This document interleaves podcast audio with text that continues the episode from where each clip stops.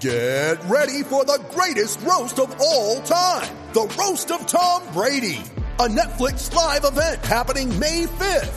Hosted by Kevin Hart. The seven-time world champion gets his cleats held to the fire by famous friends and frenemies on an unforgettable night where everything is fair game. Tune in on May 5th at 5 p.m. Pacific time for the Roast of Tom Brady. Live only on Netflix.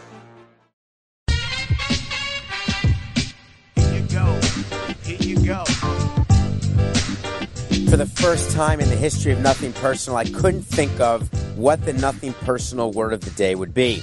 I had two great choices. One was contagion, and one was coronavirus. I'm going contagion because I love movies, and where else can you see a movie where Gwyneth Paltrow is patient zero in an outbreak that's not really monkey related, goes all around the world? Well, we had our first episode of Contagion. Is it an episode? No, that would be a movie or a TV series. Our first case of coronavirus came to Chicago today after a second one in Washington. Meanwhile, they shut down a whole village in China. You and I would think of a village that's 200 people, right? This is a city that has like 11 million people. You can't get in. You can't get out. The question is, will coronavirus spread? My first suggestion is use your elbow to cough and sneeze one time. Second, wear gloves, wear a mask. Let's not get this everywhere. It's contagious. Eli Manning. You know, when you work in a sports studio or a network like CBS Sports HQ, you're in a position to hear a lot of debates, a lot of people talking about what is the topic of the day, not the word of the day, the topic of the day. And for the last few days, it's been Eli Manning. For the life of me, I can't understand how anyone would think that Eli Manning is not a Hall of Famer. To me, it's clear as day, not because I'm a Giants fan.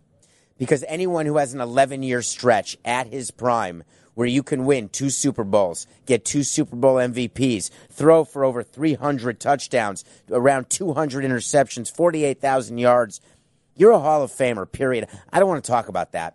Everyone's debating it, everyone's got his or her own view. I want to know what the role is when Eli Manning takes the stage, gives a press conference, talks about the fact he's retiring. I like retirement press conferences because they're not in uniform. They actually dress up. It's like when they first sign. And they talk about their future. There was even a Jeter comment wondering whether one of the reporters was the one who didn't vote for Jeter. That was a light moment. I like that. But the real question is, as an organization, what were we doing when we had a situation where you've got someone as part of your organization who is no longer going to be active, but you need to support him in his Hall of Fame candidacy? I spent years with the Marlins trying to get Andre Dawson, be as helpful as I could to get him into the Hall of Fame, which he finally was inducted into in 2010. But as an organization, we took it very seriously because it's not a money issue. It's a emotional issue. And isn't that interesting? It's the only case with the Hall of Fame where you actually use emotion in business. You want something for your player or a member of your organization so badly that you're going to campaign. You're going to allocate resources from your PR department. You're going to call writers and talk to them about Andre Dawson. You're going to help Andre speak to people in the game and make sure his profile is high enough. Are the Giants going to do the same thing with Eli Manning? Are the Giants willing to stand behind their quarterback, who they so unceremoniously dumped and benched, even though they had re signed him in favor of Daniel Jones, only brought him back when Jones got hurt, knowing that Manning was not even good enough to be a backup quarterback anymore? How hard is it to manage an aged superstar? Someone who's defined your team for a decade, someone who took the field every single day. Cal Ripken, you may remember, someone who took the field every single day, the Iron Man. Eli Manning, in a much more violent sport, much more against the odds, took the field every day and represented his team. He even came up with what I think could be one of the top 10 quotes of the year when he actually said, It's not, I'm once a giant, I'm always a giant, because that everybody says. Hey, once a giant, always a giant. What he said is, Once a giant, for me, it's only a giant. I wonder whether Tom Brady was listening, because when I heard that quote, that's the first thing I thought of. I associate Eli Manning with the Giants, but it's not even the same neighborhood as the way we associate Tom Brady with the Patriots. And we heard Robert Kraft actually change his entire point of view, his entire narrative in the last day or two when he went from, hey, who knows what'll be with Tom Brady, to now, I am hopeful Tom Brady will be a Patriot.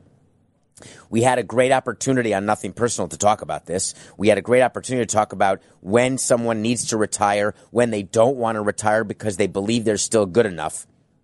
What's the difference between Tom Brady and Eli Manning? It's pretty simple. Tom Brady is the greatest of all time. Tom Brady is not Eli Manning. Tom Brady gets to choose when he leaves on his terms. The problem is the greater you are, the more delir- the more delusional you are. The greater you are, the less you are able to see whether or not your abilities have in any way decreased. There is no way Robert Kraft can look at Tom Brady or Bill Belichick. There's no way that Gettleman or Mara can look at Eli Manning and not come to the same conclusion.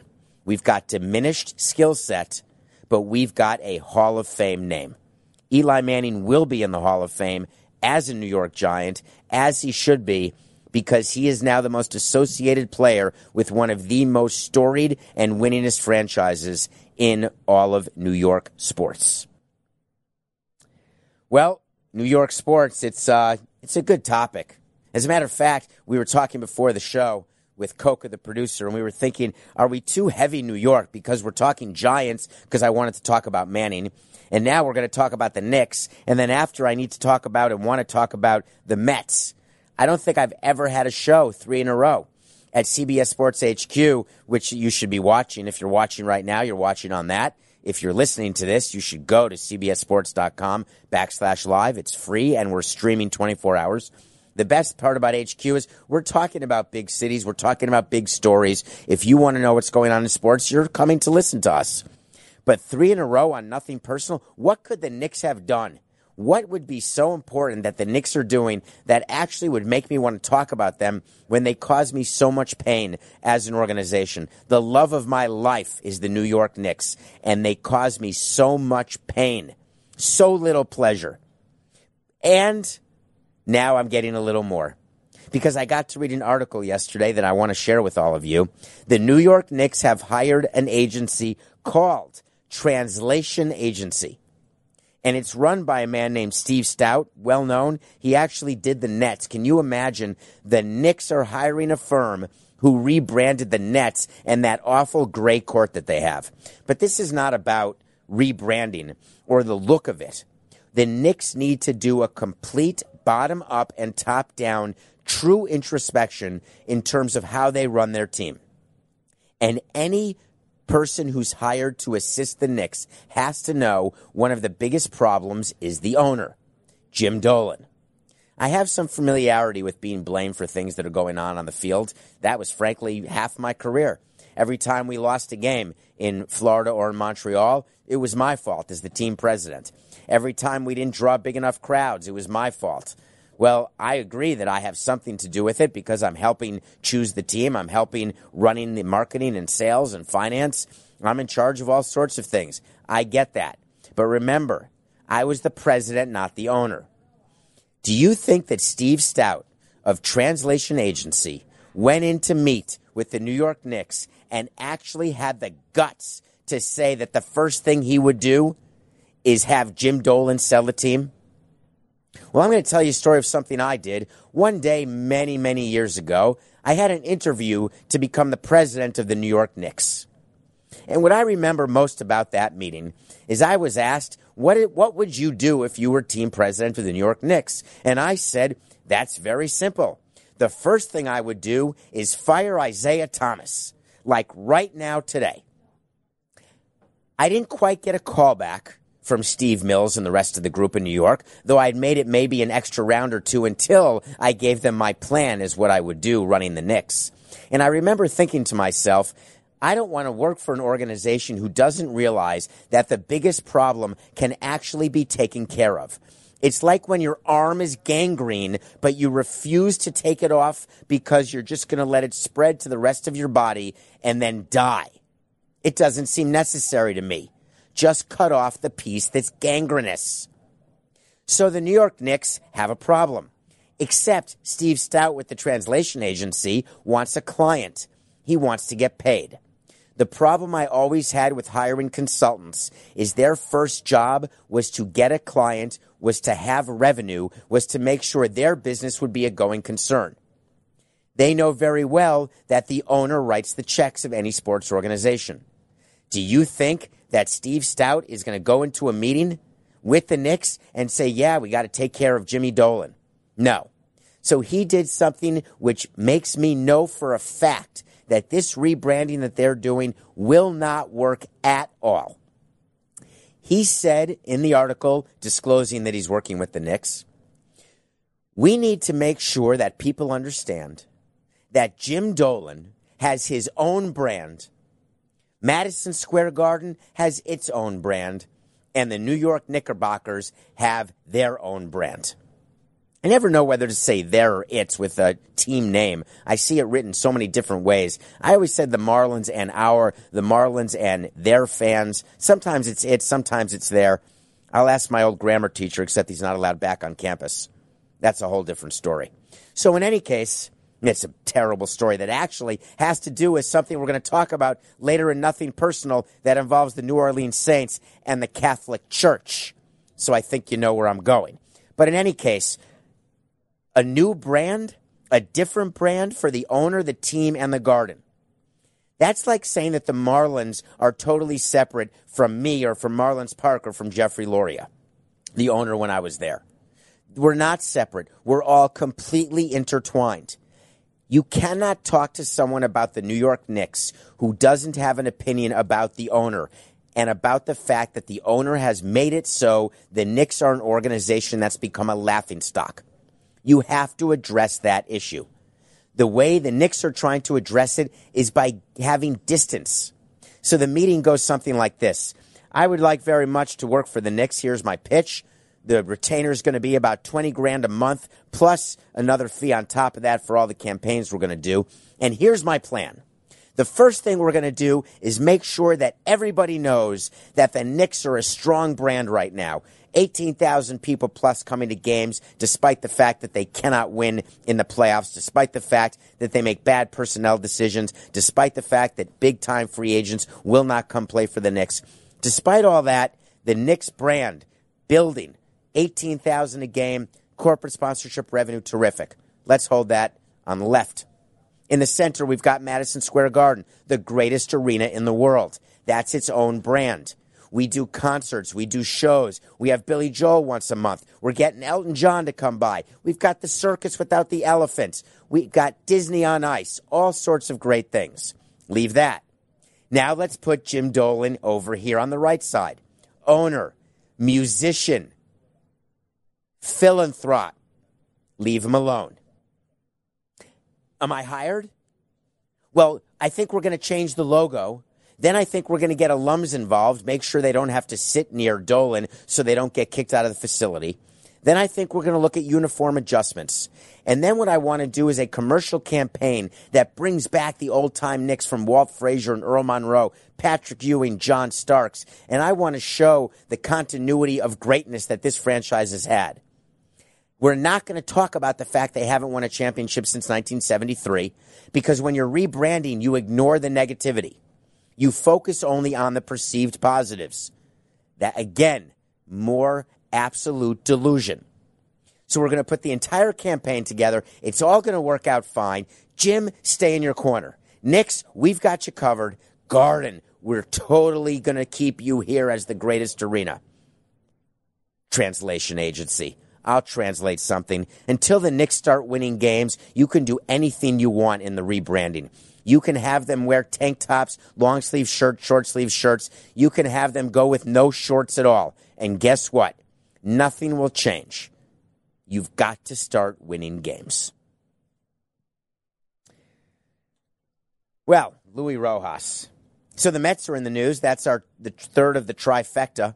I call it a triptych. In art, you know what a triptych is? When you look at a painting on the wall and it's in three parts, but it's in one it's in one frame, but in three parts, that's called a triptych. So this is the third part of my New York triptych, and it involves my favorite team. No, they're not my favorite, but they're fine. The New York Mets. You may say I get a few people to tweet at me at David P. Samson, want to know, am I too hard on the Mets? These are New Yorkers, I assume. The answer is no, I'm not too hard on the Mets because what I'm doing is I'm decoding for you as a Mets fan what's really happening. I'm explaining why when Brodie Van Wagenen opens his mouth, there's a good chance it's not worth listening to. And we found a way to get back at you today. Luis Rojas, the new Mets manager, why did they need a new manager? Remember, they fired Carlos Beltran.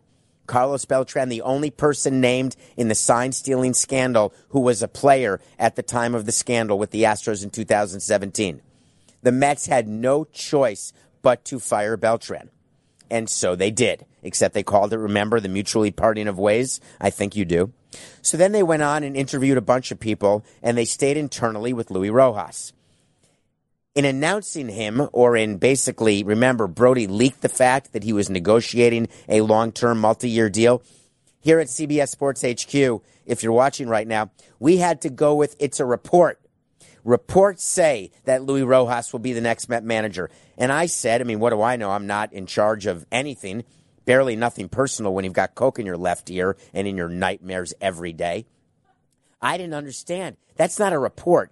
Brodie Van Wagenen said we are finalizing a deal with Luis Rojas to be our manager. It's not like it came from a writer who doesn't really have a true connection without a leak. This came from the actual GM. It wasn't a report. So here's why they hired Rojas. I was waiting for the quotes, and boy, BVW delivered again. Thank you so much for the baseball content in the lead up to the Super Bowl. He said, He's respected by the players. He's trusted by the players. And he's someone that we have great confidence in his ability to lead our team now and his ability to put our players and put us in the best position to succeed. He's very, very well qualified. We anticipate him to be a great addition to our team. He has the ability to be consistent, calm under pressure, and understand this opportunity that we have as we head into 2020. Who wrote that for you, Brodie? Was that the spoken word? I assume so because in writing you would never refer to Luis Rojas as a that. People are whose. I've said it 50 times on this show. Maybe the executives will finally learn how to talk and write. But if you felt this way about Luis Rojas, why was he not your manager to start with? Why was he not your second choice? Why was he someone who was never talked about other than as a candidate? And now all of a sudden you're telling us that this is someone who the players trust? Bingo. That's the most important line of his quote. Brodie Van Wagenen and the Mets had players going public. Marcus Stroman going public about his distaste for Carlos Beltran, his excitement over what it would be to face the Astros, and to let them know that he doesn't appreciate that he was getting shelled in Houston. It's the very reason why Beltran couldn't be the manager. They couldn't hire anyone who was associated in any way with this scandal. He's trusted by the players. Forget the fact, the confidence, forget all those lines. Forget the very, very well qualified because that's written, that's sort of in your, in your hard drive under what to say when you hire someone. Actually, we hired someone who's not very, very well qualified. Let me know when you ever hear someone describe you that way after you've been hired, or when a coach or a GM or a player or anyone is signed or, or hired, where the word is he is not very, very well qualified. I'll wait for that. It'll be like waiting for Godot, I assume. We think he has the ability to be consistent. What does he mean by that? What does Brodie mean? To be consistent. We think that Luis Rojas will be calm. He will take direction from the front office. He will continue to have a relationship with the players, and he will keep the seat hot for when we undergo another managerial search at the end of the year. Don't be fooled by the fact that they gave him a two year deal. I guarantee you the value of his deal. If I were hiring Luis Rojas as manager, he's getting the minimum I need to give to be a manager. Let's say 400 grand. He should be the lowest paid manager in all of baseball. That's nothing against Rojas or the fact that he's an Alou, the son of Felipe Alou. It has nothing to do with that. This is someone that you are basically bringing from a quality control coach on your coaching staff. You are giving him a promotion to be manager. He doesn't deserve a million dollars a year, two, three million dollars a year. We're watching salaries for managers go down and down and down. Why? Because their utility is going down and down as analytics takes on a bigger role in in game moves.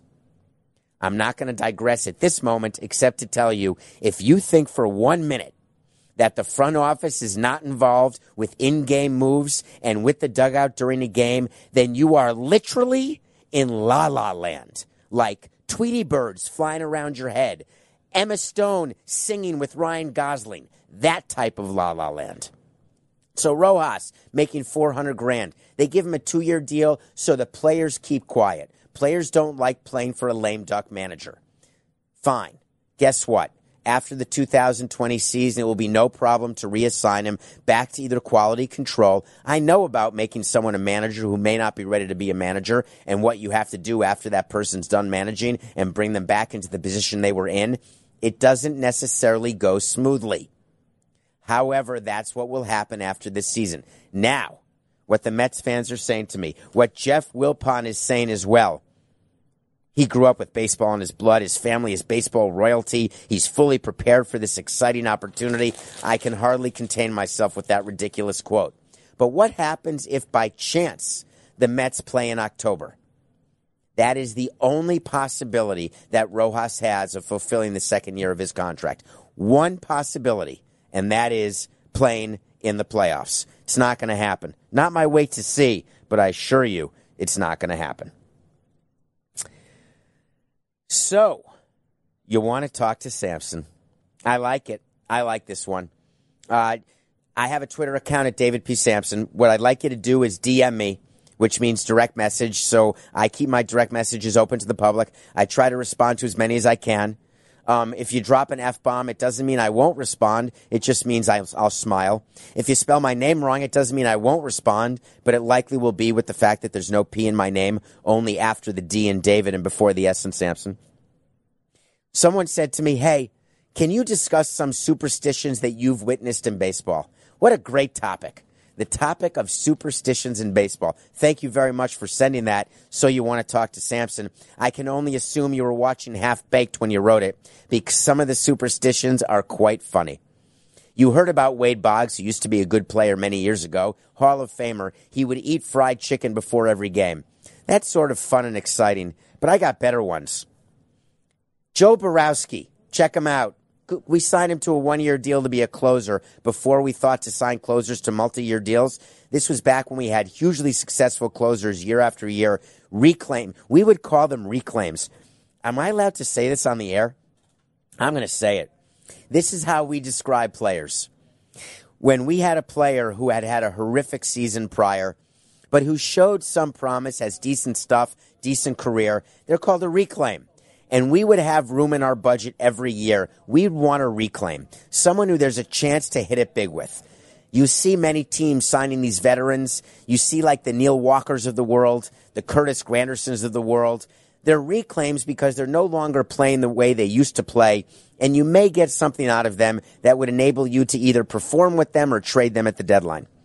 Joe Borowski was a reclaim, brought him in, pitcher, pitched for the Cubs before us. He had a superstition. He's the only player I ever saw like it. Before every game, Joe Borowski was a pretty buff guy. He was totally hairless. I don't know if he got lasered. I don't know if he got waxed like Steve Carell the 40 year old virgin. I really never asked him because it didn't matter. But Joe Borowski would walk around the clubhouse before a game completely naked, covered in powder from neck to toe like he would powder his entire body. And I mean entire body. I'm talking the entire body. And it would always be funny because none of the players, we wouldn't want to be near him because you were obviously, if you're in the swing radius, you've got a problem. But the other problem is you're in the powder radius. And the powder radius for Borowski was significant. But he had to do it, and he had a great year for us. Great guy, by the way. That's a funny superstition. Ugueth Urbina had a superstition long before he took a machete and tried to kill someone, and then his superstition was likely keeping his eyes open even when he slept because he was in prison in Venezuela. He's a guy we traded for to help us win a World Series. Traded Adrian Gonzalez to get him. Would do it again. Got a ring, mostly because of Urbina. Urbina had a superstition. He could not play in a game until he had taken a nap on the training table. That was his thing. If he, we didn't let him nap in the training on the training table, forget the fact that we had to use the training tables for other activities. We had players who had to actually get taped up. We had players who actually had injuries. Ugi Urbina had to lie on the training table. He kept it at a bit of an angle, as though he were getting treatment, like sitting up in a chair, and he would be out like a light. This is sort of a violation of the So You Want to Talk to Samson because I don't know that it was a superstition as much as it was a requirement. I had an expo when I started in baseball with the Expos. Orlando Cabrera, if you're listening to this, don't you dare deny this because you are the number one superstition we had. You had to watch a movie before every game. Do you remember going into a private room in the clubhouse at Olympic Stadium and watching a movie? And this is before iPads, I assure you. Do you remember how the door had to be closed? Except sometimes we'd sneak in to watch over your shoulder, but making sure it was only at good times? Orlando Cabrera. He had to watch a certain kind of movie before he played. It sort of made him feel better. I like that. We have guys who have superstitions with food, with planes, where they sit, where they sit in the dugout. We had a uh, a first base coach. He's uh, and uh, his name is Perry Hill, one of the best infield defensive coaches you'll ever have. Ton of superstitions where he would put tape in the dugout, where he had to sit in the dugout, where people sit on planes. There's all sorts of of superstitions, I would say, that players have, or coaches have, or executives have. Do you know I had one? I'll tell you what mine was. Every time we won a game, I would make sure that I drove to the stadium the exact same way. So there are different ways to get to different to get to stadiums. There's different things that you do whether you're on the road or at home, and I would always do everything exactly the same. There are players who actually wear the same clothes to the ballpark if they're on a hitting streak. There are players who wear the same underwear. I've seen that before. I've seen players who don't want their clothes cleaned, but we do. I've seen players who have certain meals. If they get three hits, they eat the meal in the same order. I've seen players who do certain things in the shower if they've had a good game. Baseball and superstitions go back. They go all the way back. I've seen some funny ones. Thank you. You wanted to talk to Samson. You heard about baby powder and some movie watching. I guarantee you Orlando Cabrera was not watching The Marvelous Mrs. Maisel. That's for sure. Well, I'm going to review it. I've been reviewing movies recently because it's Oscar time, but I can't take another minute without getting you to watch The Marvelous Mrs. Maisel. We've talked about the show, but I want to talk about season three. And I want to talk about what it is when something does not grab you immediately in this immediate gratification society, where if you're not hooked by the first page of a book or the first two minutes of a show or a movie, you shut it down. You walk out. Well, I want to tell you that in Mrs. Maisel, I almost did it. The third season, I'm committed to the show. It's brilliant. It wins awards. Tony Shalhoub, brilliant as her father. Rachel Brosnahan, Alex Borstein. You're talking a quality of cast and the humor of a 1950s show where people think you have to be Jewish to laugh at it or enjoy it. But I've seen more non Jews laugh at it than Jews. It's not like inside jokes. It's not like they're speaking Yiddish all the time. And when they are, you can pretend you know what it is because you're still laughing about a joke that happened prior. And it's not really like stand up, even though she is a stand up comedian in this. The jokes and the laughter and the humor come from the situations they find themselves in. The 50s are just a backdrop. Well, season three takes place in Miami. They actually had a casting call here locally. They were filming at the Fontainebleau Hotel and they wanted extras. I happened to not be around. I would love to have been an extra just to bask in the glow that is Mrs. Maisel. But in season three, the first three episodes were brutal.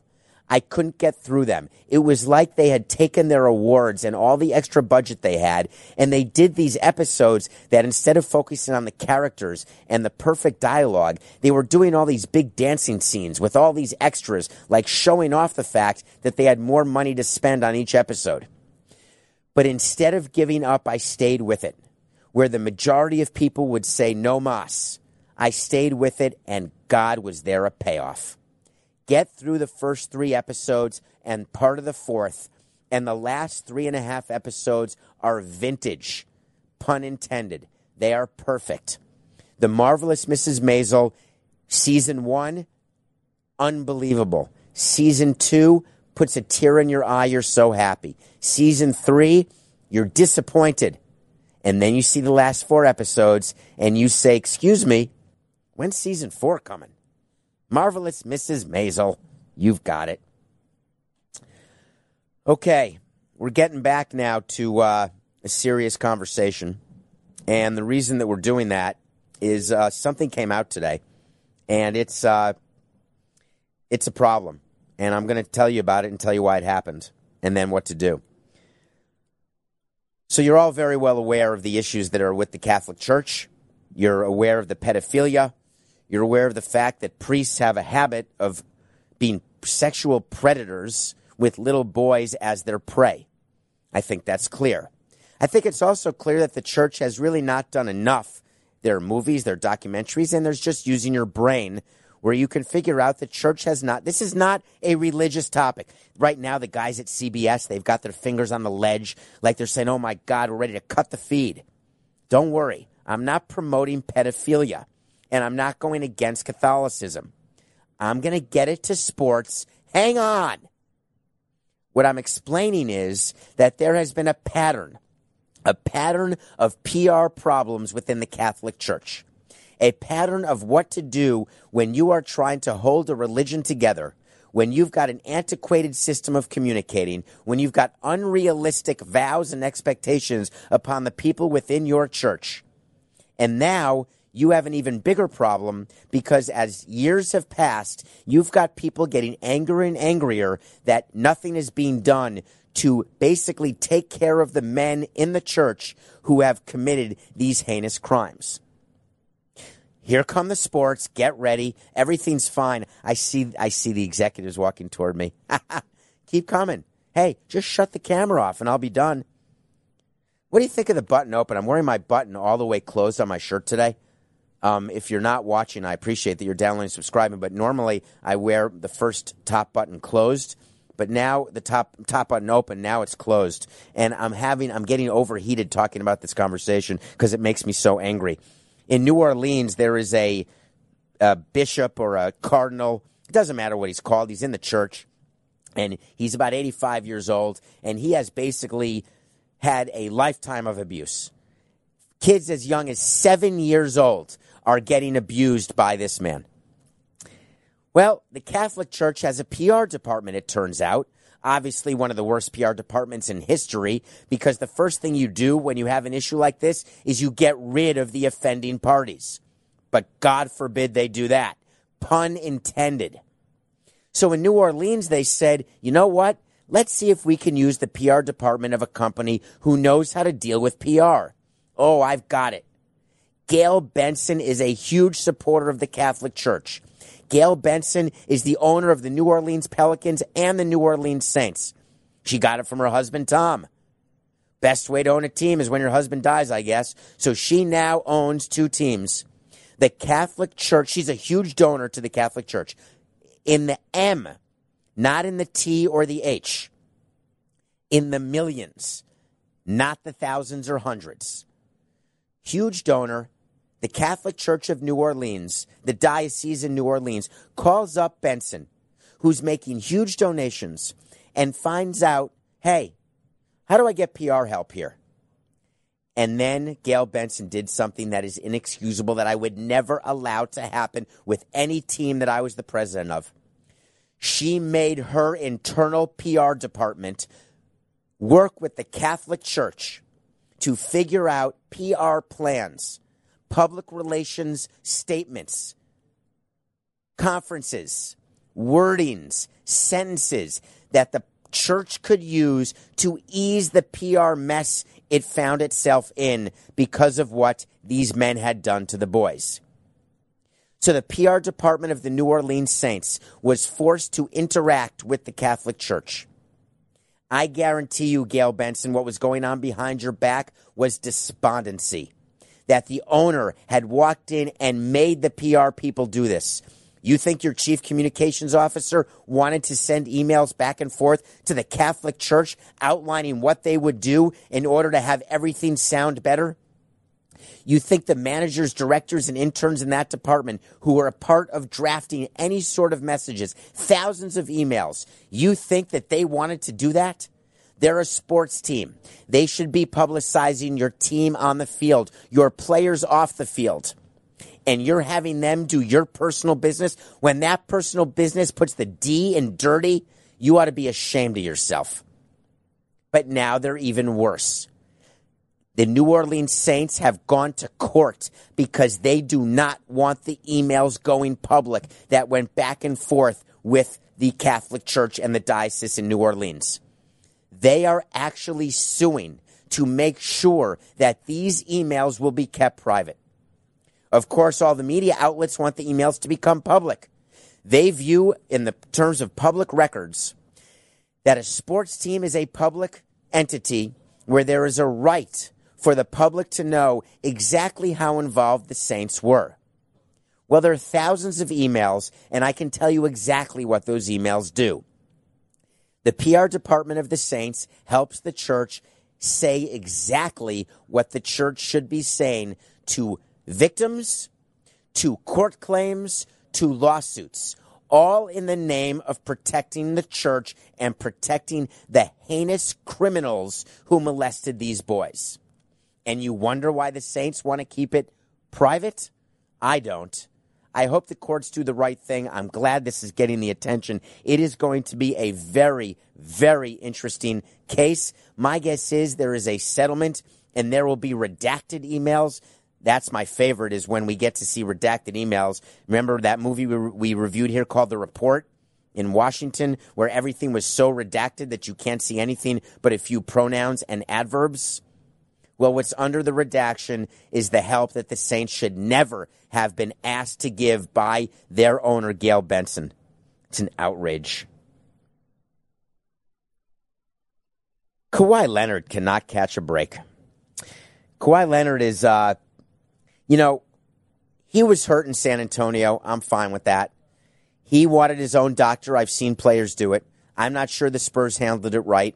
He missed a bunch of games and he orchestrated his exit it seems impossible for me to talk about Kawhi Leonard and the Clippers after that last segment. But I'm going to get back to sports. I want to give you this story. I'm definitely worked up.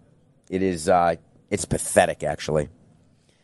And this problem makes me put everything in perspective as I'm thinking about it. We talk about sports. I want to entertain you. I want to give you information. I want you to have great thoughts about the show, nothing personal. I want you to download and subscribe and rate and review. I don't want to bring things that are too serious to your attention. But on the other hand, isn't that part of my job? You're going to say you're a sports pod, stick to sports, stick to baseball, stick to football and basketball. But when something comes out that I need you to know about, because I want you to make your own decision whether you want to be outraged, what position you're going to take. I'm never asking you to agree with me. You never have to agree with me. I just don't want you to ignore it. Let's not be the type of sports fans who ignore the fact that there's an entire world out there. Let's not be the type of sports fans who take things that happen on and off the field as though it is life and death. It's entertainment. I'll tell you what life and death is crime, pedophilia, rape, sexual abuse, domestic abuse. That's actual life and death. What Kawhi Leonard does, that's not life and death. It's just a pain in the ass. And that's what Kawhi Leonard is, except he's the nicest, sweetest gentleman in the world. He just doesn't want to talk to you. He doesn't want to communicate with teammates.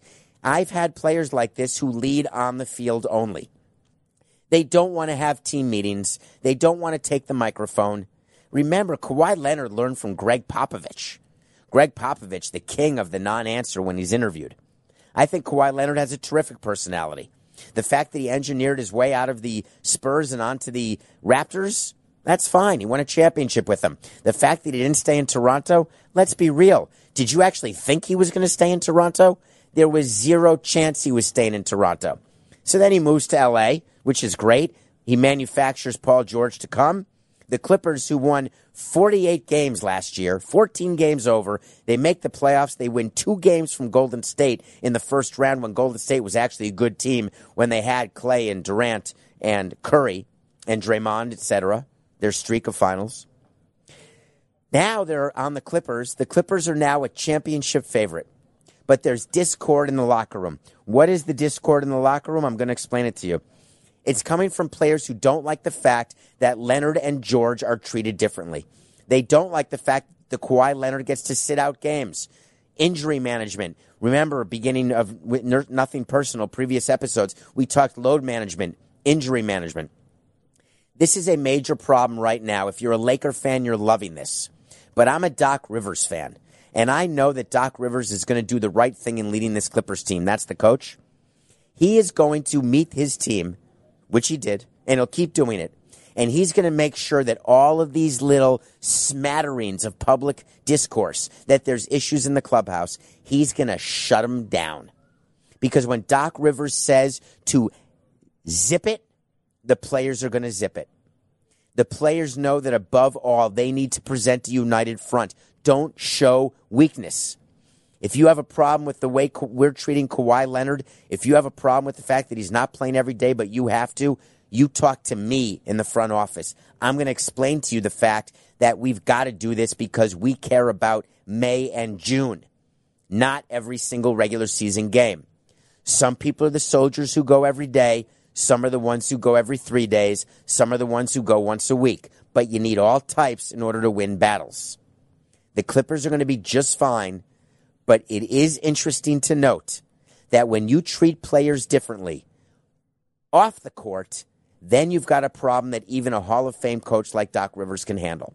The Clippers don't let Kawhi Leonard sit in a better seat on a plane. They don't give him a different chair in the clubhouse the way Barry Bonds did in the Giants clubhouse. He had this recliner while the rest of the people had folding chairs. They don't give him different food in the kitchen than the other players get. You have to treat your superstars the same as your players, except when you're dealing with on field and on court issues, then exceptions are, should, can, and will be made. Pick of the day. If you're not making money off me on pick of the day, I, I, I don't know what to tell you. I just don't. I, I give you winners every night. I told you the Trailblazers last night had no chance with the Mavericks. I'm sticking with the NBA. We're up to seven five and one this year, which is a which is better. I think we were zero and three at once or zero oh and five. I got a good pick today, and it is these Clippers. I love when the Clippers have problems. When any team who's really good has a little bit of public issue, a little bit of public scrutiny, some of their dirty laundry gets aired out in public. Take them the next game. I'm not worried that they're giving three against the Heat or two and a half, three, whatever the line is. I'm not worried the Heat have the best team, home team, home record in the NBA. Not worried at all. I actually think they're going to implode tonight. Jimmy Butler very much wanted to be a starter in the NBA, and he was not voted to be a starter, not named one of the 10 starters. I think he's going to be grumpy. I think Leonard is going to have a great game to make sure that all of his teammates remember that if they want jewelry, they better get on his back. We're taking the Clippers. Stay with me. Prop bet of the day. We're doing Super Bowl prop bets. We do them every day. We for the last few days. We're going to keep track until next Friday, last one, and we're going to see how we do. Now, I had a fight off air with Coke on this prop of the day because he said, "How would you ever take a prop bet that's minus 400 to win 100?" The question is, will there be a missed extra point? There's not going to be a missed extra point. Now, granted, it's a little harder than it used to be, but I'm willing to bet 400 to win 100 that there will be no missed extra point in the Super Bowl. You're saying to me, but no, is if there is, you get plus 250. But I'm still going to lose the 100. And we've got a bunch of pluses our first two or three days giving you prop bets. This is my first lay. That's funny meaning this is the first time we are laying money in order to win 100. So minus 400, there will not be a missed extra point. Okay, wait to see. God, I'm jealous of the NBA. They get it right. The All Star voting was a whole thing with MLB. First, it was ballots and hanging chads. Then we went online. And then now we, there's finalists in MLB where there's a second round of voting for starters. It's a whole song and dance. The NBA, you vote, and then you name captains, and then the captains get to pick out of the voted starters. There are 10 of them, eight, because LeBron and Giannis are two of them. You actually get to vote and for the starters, but then the players choose their team. It's not Eastern Conference versus Western Conference, American League versus National League. It's whoever LeBron wants against whoever Giannis wants out of the pool of starters. Everyone in this office, in this studio, has told me there is no chance LeBron does a first pick with anyone other than AD. Hell yeah. That's why my wait to see is the opposite. When LeBron drafts, and you're going to see it February 6th, maybe, he is going to draft Luka with his first pick. And then he'll look at AD and say, Come on, AD, you know better than that. I love you, brother. Because this to me, LeBron, this was definitely business. It was nothing personal.